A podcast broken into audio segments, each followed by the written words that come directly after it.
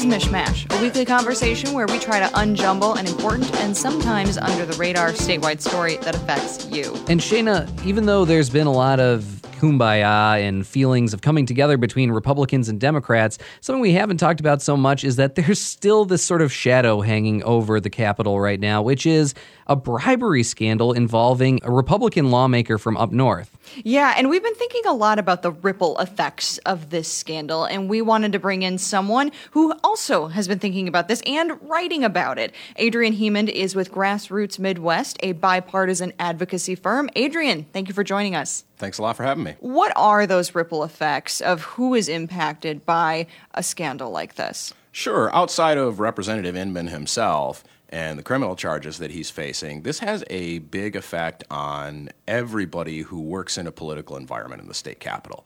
You think about from the perspective of lobbyists, Representative Inman's accused of soliciting bribes from multiple lobbyists.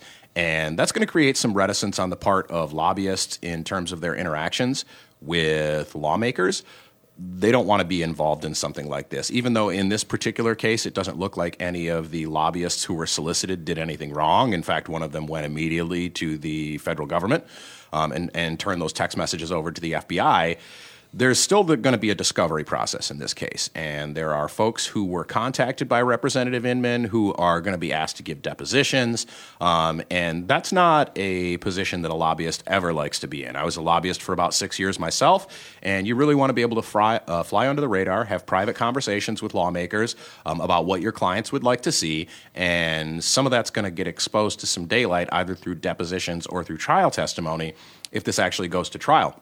The other people that are really impacted by the ripple effects of this uh, are other members of the legislature, both because Representative Inman was representing in those text messages that he was soliciting bribes not just on his own behalf, but on behalf of 12 other me- Republican members of the Michigan House.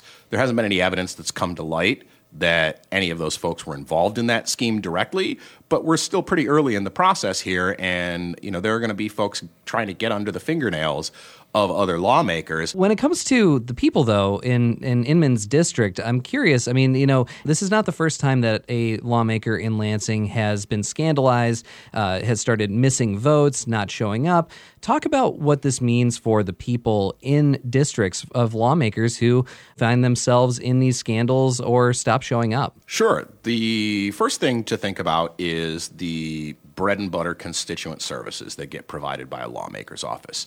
Also, just the particular views and needs of Grand Traverse County aren't currently really being represented in the House. Representative Inman's not on any committees anymore. He was pulled off of those committees and um, has not been attending sessions of the House of Representatives. And so they don't really have a vote or a voice on the floor to represent the interests of Grand Traverse County. And so that's another one of the follow on effects of this. Until this is resolved and Representative Inman is either exonerated, which seems unlikely based on the content of those text messages, or is convicted or leaves office, those folks are without representation in the Michigan House, and um, you know that's really unfortunate for them.